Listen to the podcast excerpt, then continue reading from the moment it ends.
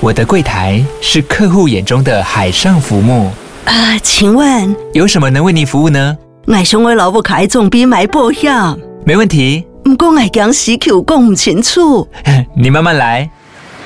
办您靠岸，台银人壽一直都在，以安心、可靠、诚信、稳健为本，尊重多元，关怀弱势。因为台银人壽，我不再漂流。以上广告由台银人壽提供。我是桂智，你现在收听的是法客电台。哦，所以这个地方还是要提醒民众注意哈，因为很多的诈欺类型现在有三种类型是最常见的，分别是假投资，还有假网拍，还有就是就是爱情诈骗、爱情诈欺哈，就是假就是 LINE 的里面的说呃，他用假的帅哥美女的照片，然后就开始跟你交往，交往之后呢，其实他有时候会结合假投资啊，就是说啊，我跟你讲有一个虚拟货币非常的好，那你啊赶快来投资啊，这个网站有非常的好的投资获利。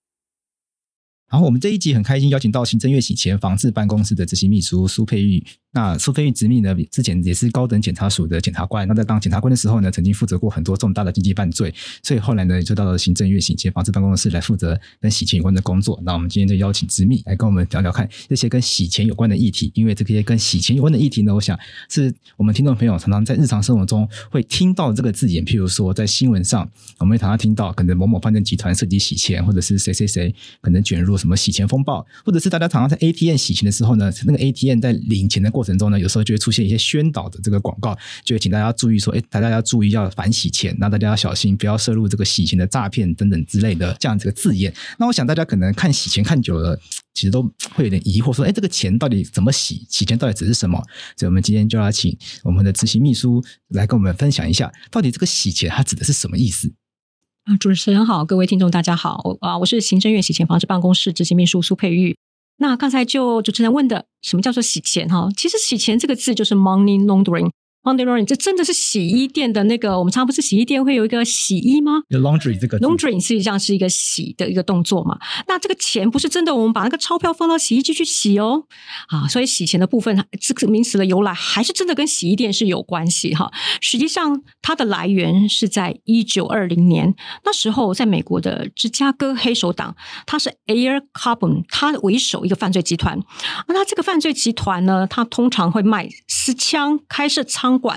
然后这样子的一个犯罪的行为总是是一个黑钱嘛。黑钱的之后他们是利用洗衣店，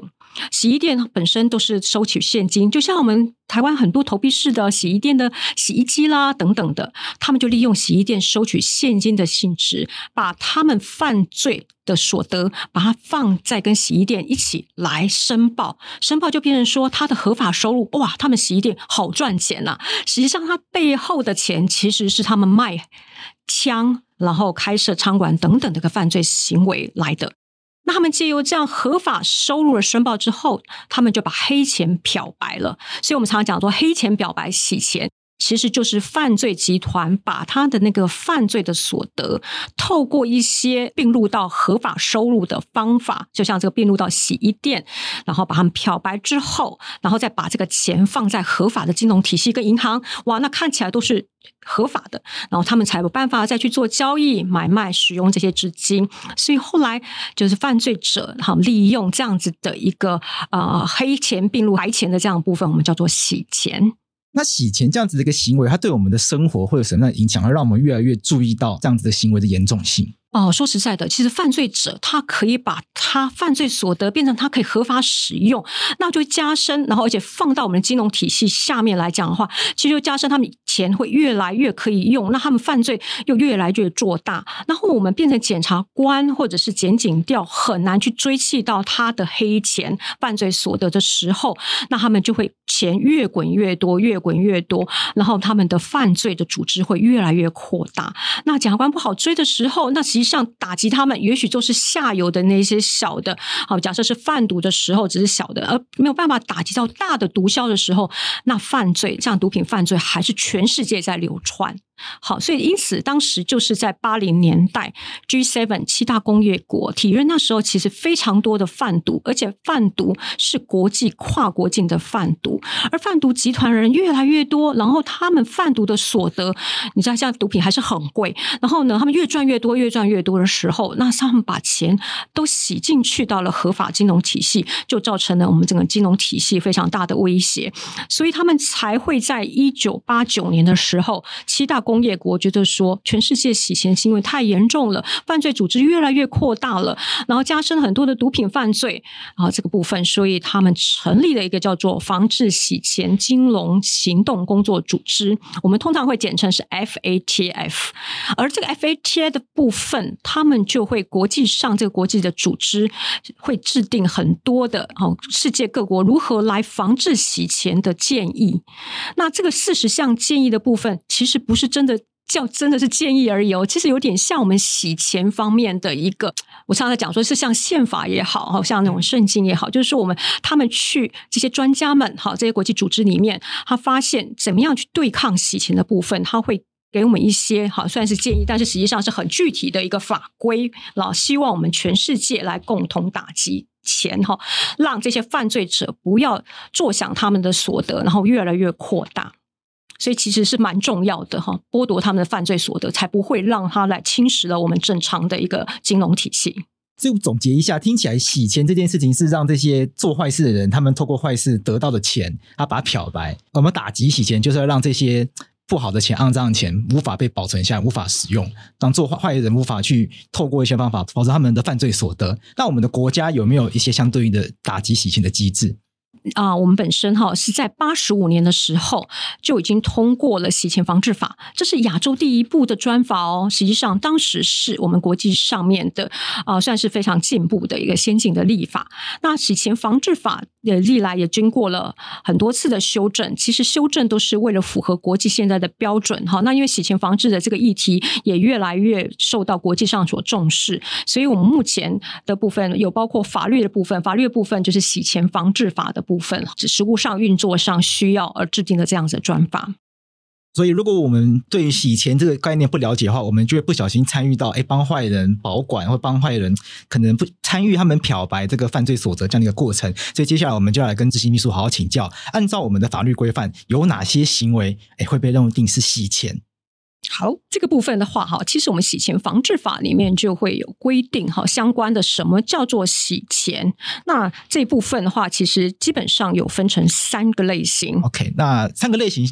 第一个我们等一下要请这个执秘来帮我们举例，因为像这个法条它用语比较还比较拗口一点，就譬如说第一个大家用听的可能就觉得很麻烦不好懂啦，法律文言文，譬如说意图隐匿或掩饰特定犯罪所得来源，或使他人逃避刑事追诉，移转变更特定犯罪所得，这个听起来让人脑袋很一片糊涂的东西，这是什么意思？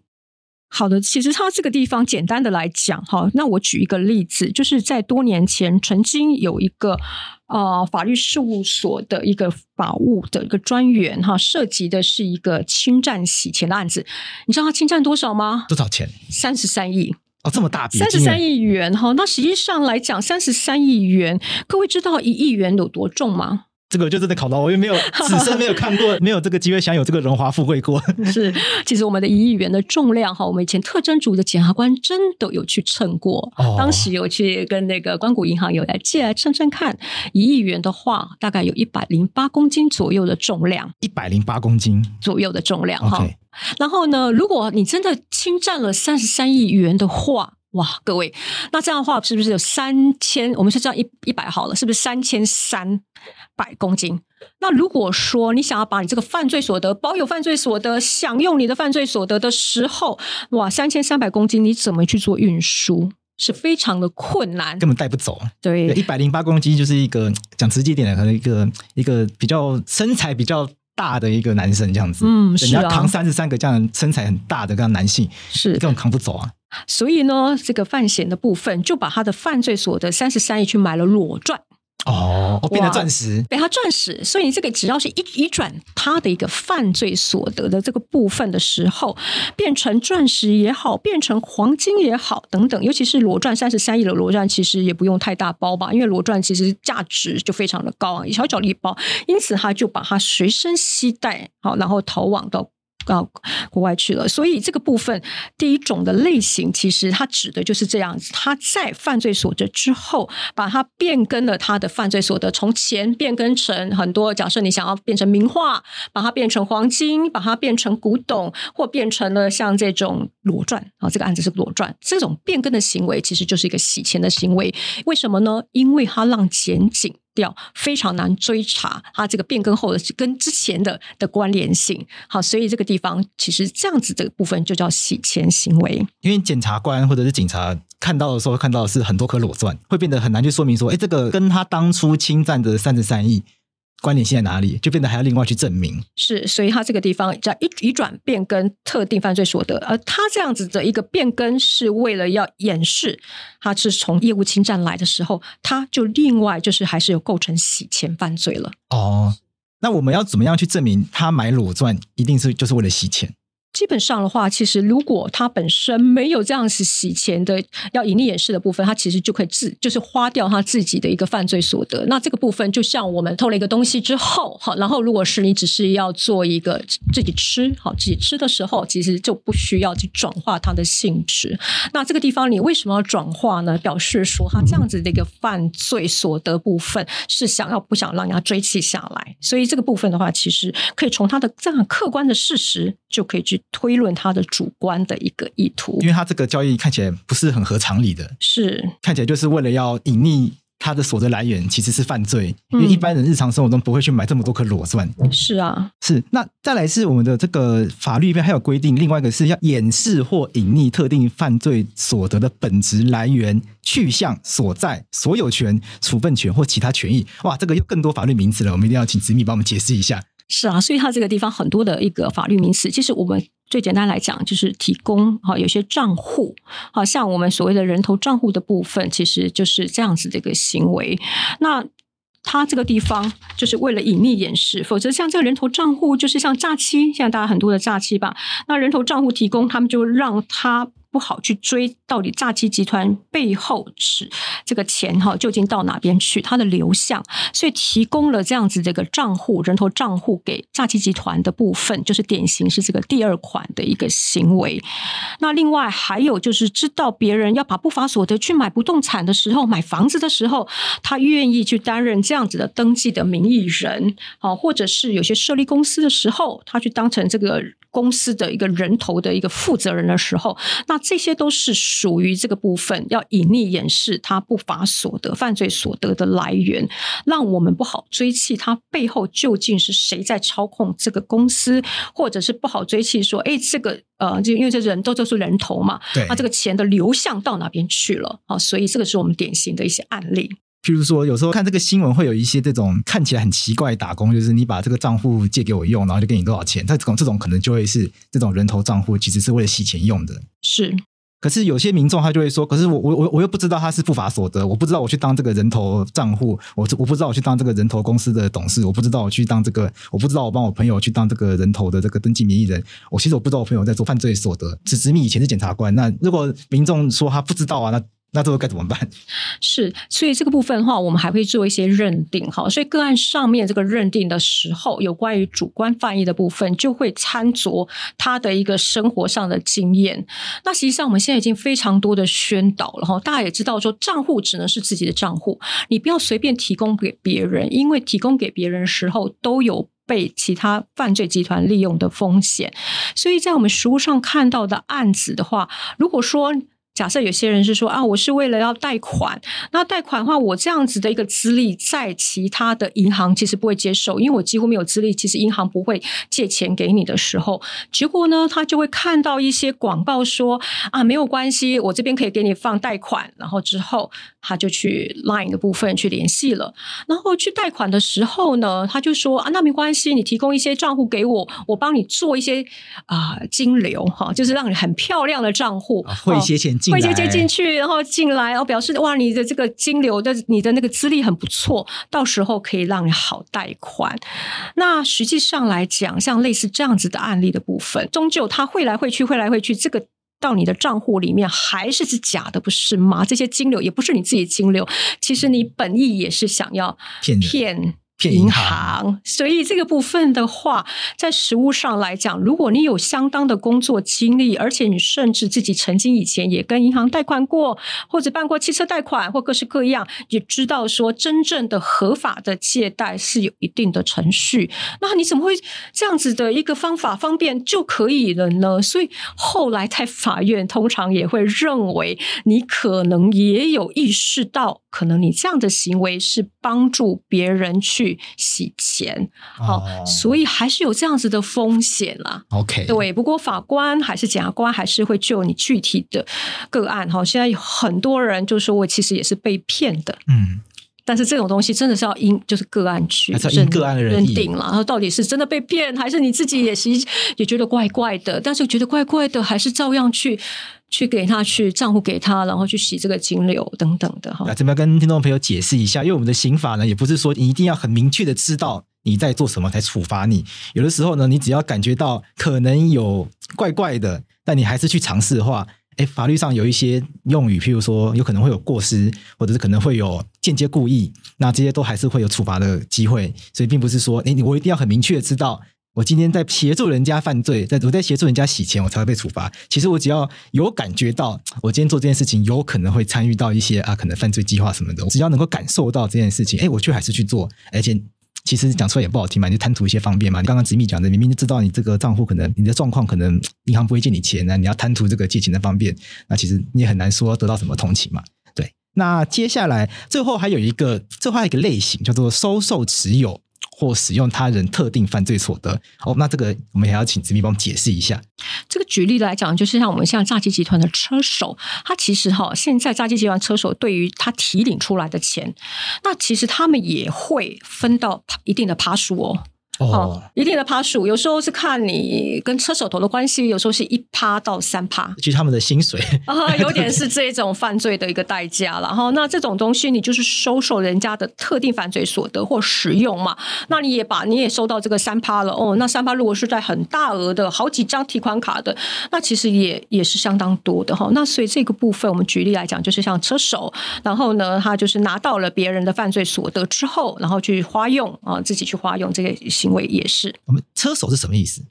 车手的部分就是他本身在诈欺集团里面负责去就是拿钱的。好，譬如说有时候是到被害人的家里去哦，他有时候是假冒了检警。哦，对不对？然后就说假检察官，对，然后就说你现在呃，我拿了一个法令，他就其实是影印的哈，这传票，那其实像这个传票上这就是假的。然后就到了一个被害人家里之后，然后说你这个钱要给我，我现在呢你是洗钱的一个共犯了，你要把钱给我，我帮你监管，我帮你监管，然后呢之后我们再还给你，证明你不是洗钱的共犯，我们再还你。那因此他有时候甚至到被害人家里，这个也是叫做车手领钱，就是拿到钱。那最通常我们叫车手的是到 A T M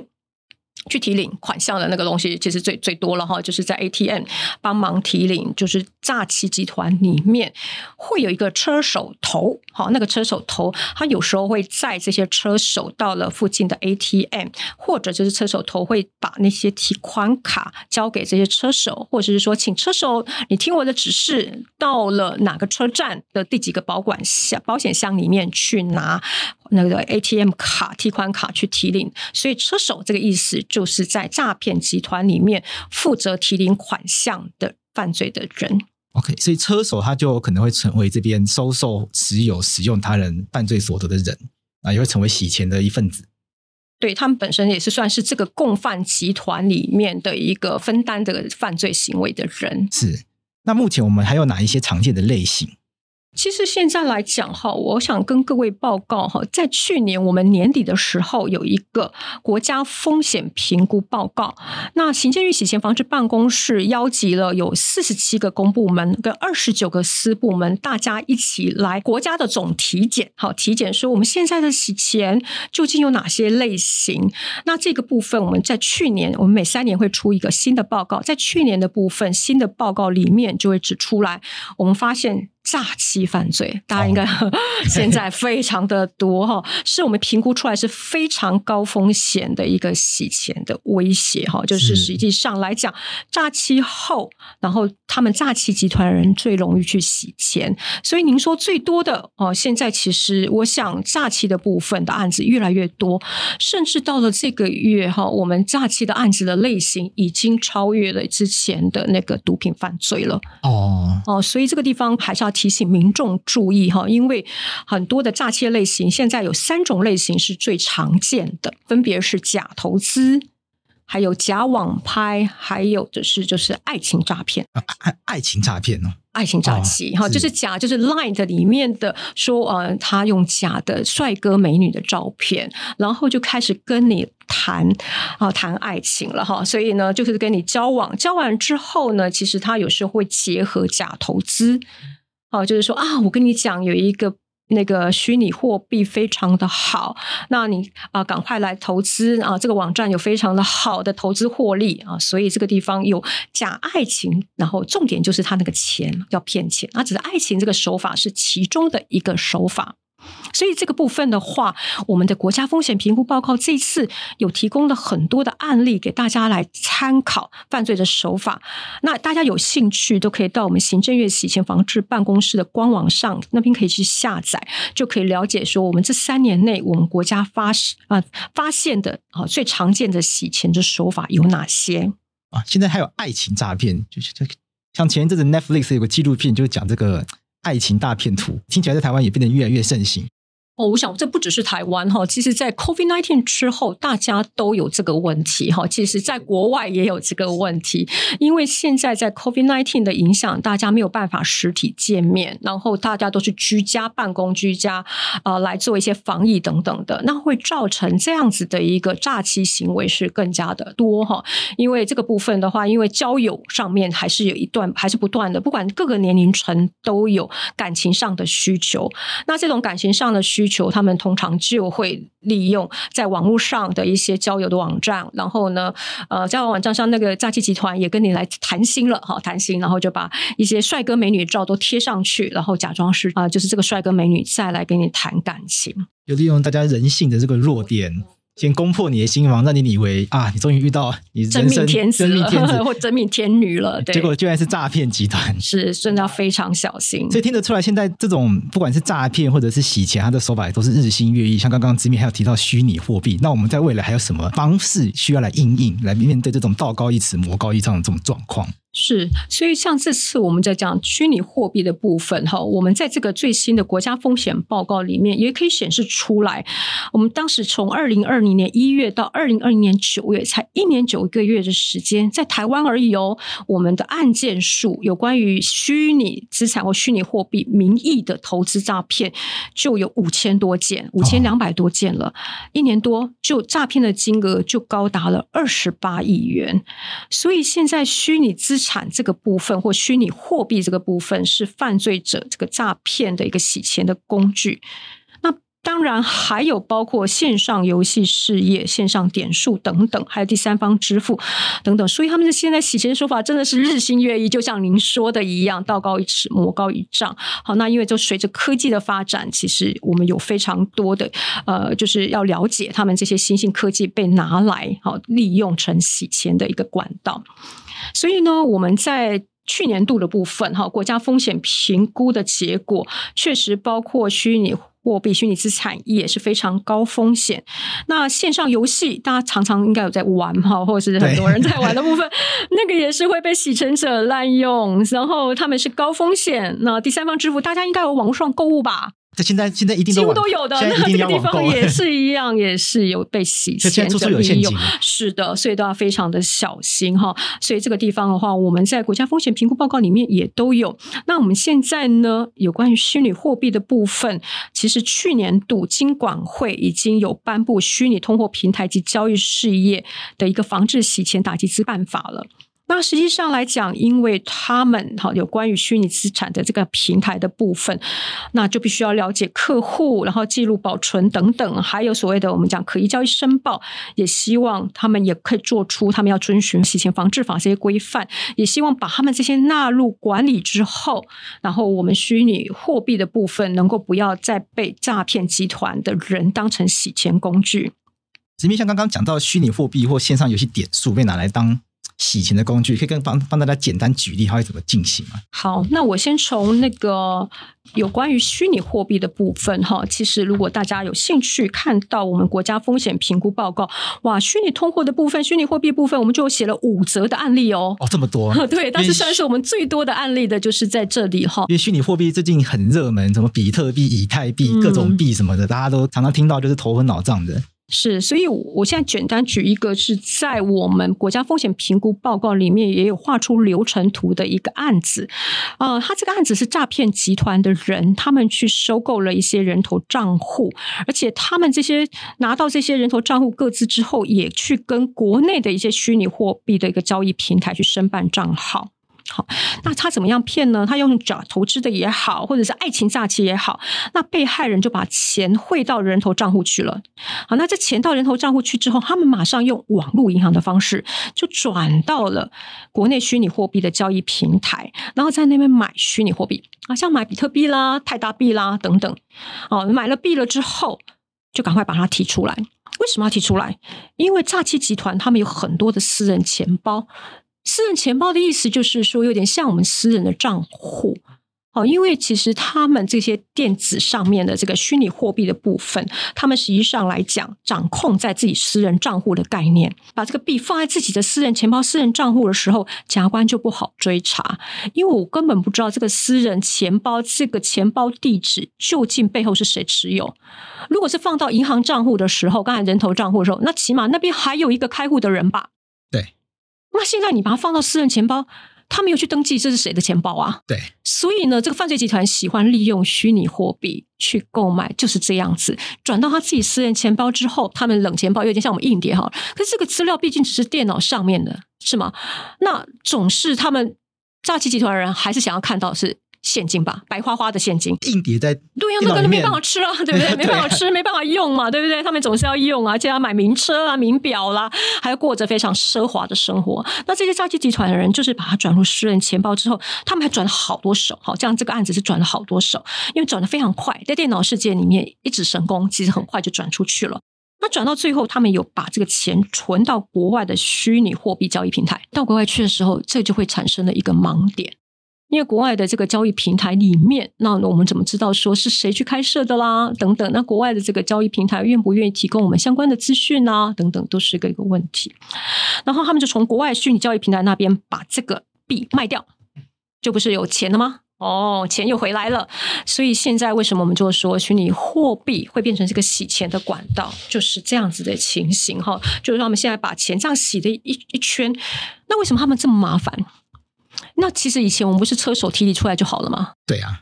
因为现在车手其实也抓了越来越凶了，是吗 ？OK， 所以呢越来越容易被抓到嘛。是，但是透过这样子的时候，你会发现网络银行，对，然后到了国内的虚拟的都是在网络上的一个运作，对，甚至运作到国外去，再运作回来的时候就是一个白花花的现金，对。然后这个地方产生了很多的断点，因为我们检察官的术语来讲断点，因为断点的意思就是说你不知道背后持有的人是谁，背后诈欺真的是讲、嗯、像私人钱包这个部分，因此这个地方会被容易被利用哈。那所以这个就是我们虚拟货币里面的一个洗钱的一个手法。那现在如果是线上的部分，线上游戏的部分的话，也是一样哈，他们会去买一些游戏点数，然后透过宝物交换平台等等的，或者一些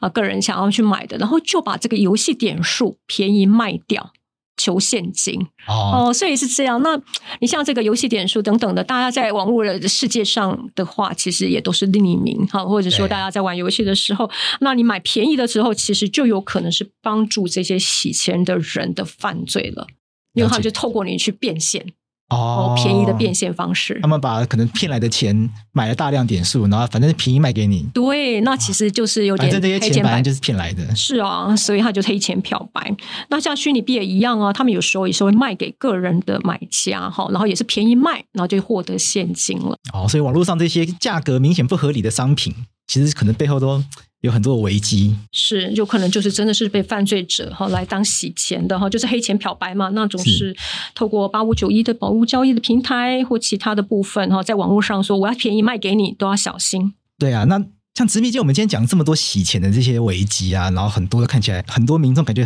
好像一不小心就会误触法网误触陷阱。那如果大家今天听完这一集想要了解更多跟洗钱有关资讯的话，我们常常看到政府在各处都有做很多的宣导，法科电台的听众常常对这些法律资讯是有更多学习的兴趣的，那如果他们想要看更多的话，他们可以有哪一些的资源可以来运用？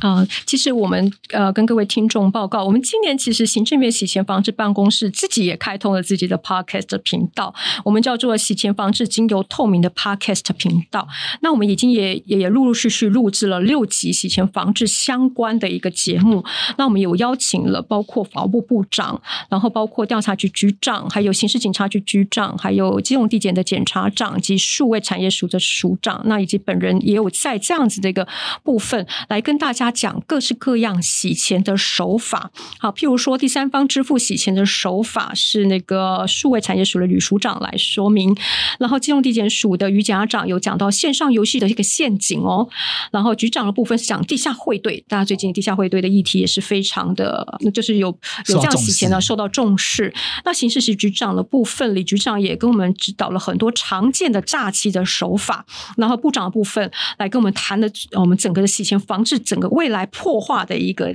的部分。那有我的部分的话也有在谈到我们其实就是国家风险评估现在最新的洗钱的手法有哪一些，那这些部分我们都有在那个相关那的一些五大平台里面大家也可以看到，包括 Google Podcast、KKBox Podcast、Apple Podcast 等等的、uh, SoundOn and Spotify 这个平台它也可以。那除了这个之外，其实我觉得我们也想要针对不同的族群，因为现在被骗的人不是只有呃老年人，小孩子也会，不是吗？对啊，很多，所以很多小朋友也被骗啊。那线上游戏点数，我想应该都是小朋友比较多。是，所以很多有中高年的呃长者。或者是我们包括了就是比较年轻的一辈的部分，因此我们在今年度的部分，我们也有邀请金马奖影后陈淑芳女士来担任一个代言人，那录制了有一些宣导的短影片，那希望由她的一个亲和力来提醒我们民众小心受骗。那她甚至这个陈淑芳阿姨呢，她也跟我们讲，像虚拟货币、线上游戏事业部分，也是提醒我们民众啊、呃、要小心这样的诈骗。那除此之外呢，小朋友小朋友比较喜欢看动画吧，卡通，所以呢我们今年也跟彩语录啊，很可爱的动画、哦、对，来合作来制作一个短影片，用简短的三分钟让他知道，甚至才语会讲那个里面会讲说说啊，犯罪者他们也知道要玩线上，他们也会玩线上游戏哦，等等哈，就是用比较轻松诙谐的部分，让学生族群也知道说哦，他们不是真的来跟你玩的哦，他们其实就是要骗你，然后用便宜的钱卖给你的，他不是真，他主要是要洗钱的，他不是真的来来玩的这个的事情，好，让学生族群也认识到这个部分的洗钱风险。那除此之外，其实我们目前也打算真就是我们有跟大学端来做一个宣导，因为大学端其实它即将迈入社会，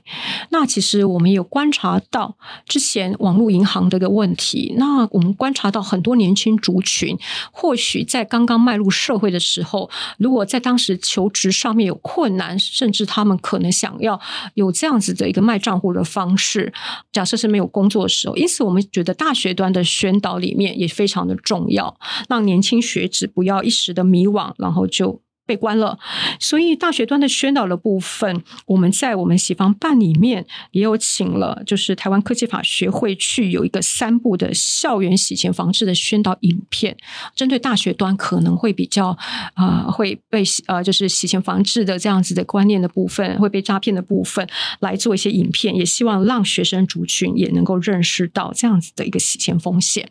是是，我们今天很感谢直密来跟我们分享洗钱这些议题。那我想洗钱的这些话题，而且洗钱这些知识真的对大家来说是很重要，因为如果大家生活中一不小心的话，哎，不小心就涉入洗钱的话，像直密刚刚讲的洗钱，它其实它的概念就是犯罪者他们想要把自己犯罪所得漂白。那为什么犯罪者要把犯罪所得漂白？因为这些犯罪譬如说骗来的钱啊，抢来的钱啊，要把它漂白，经过一定程度的美化，它才能够拿来买一些奢侈的东西，才能拿来做生活上的运用。平常大家像我跟直密或者是听众朋友，我们都是正正当当赚钱的人，那大家辛辛苦苦赚钱，然后花自己赚来的钱都没有问题。但是犯罪者譬如说诈骗集团，他们的钱是骗来的，我们为了要打击他们的犯罪，那我们就必须要想办法去切断他们的金流，必须要想办法去透过我们的法律制度把他们的犯罪所得拿走。所以洗钱方式就会非常重要，我们必须要想办法去切断他们的金流，想办法去追溯他们的犯罪所得。那我们听众朋友就要对于洗钱的认知就非常重要，因为我们就至少至少我们不要不小心成为洗钱的一份子。那今天直密也提可能也提到一些大家不熟悉的用语，譬如说虚拟通货啊，或者是可能线上点数啊。那我想投资这件事情还有一个最基本原则是，如果你没有很熟悉它的话，你就不要参与，这样也就至少不会上当受骗。那我们今天再次感谢行政院洗钱防治办公室的执行秘书苏佩瑜苏直密让我们这边，谢谢谢谢。